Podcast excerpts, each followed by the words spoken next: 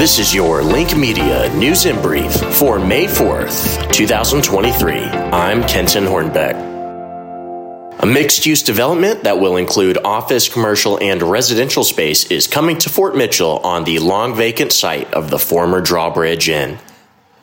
The iconic hotel and convention center closed in 2012 after 42 years in operation.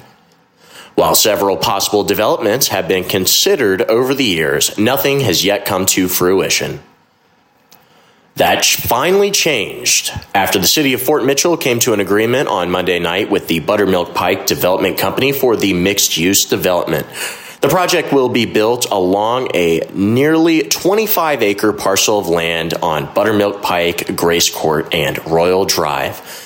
Work is expected to begin at the end of 2023. The American Civil Liberties Union of Kentucky filed a lawsuit against the ban on gender affirming care included in Kentucky's Senate Bill 150.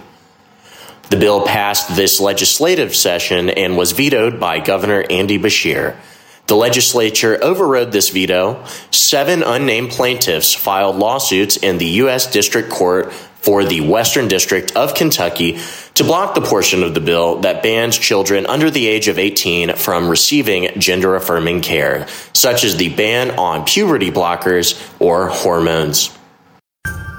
And finally, Highlands High School junior Tristan Collins has been selected as the Kentucky representative for the 2023 Al Neuharth Free Spirit and Journalism Conference.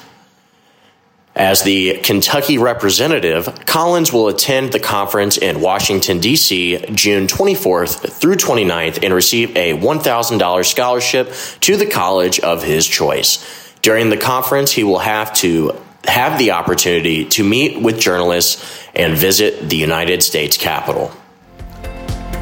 Those were your top stories of the day, Northern Kentucky. To stay up to date on all the latest local news, visit linknky.com. I'm Kenton Hornbeck.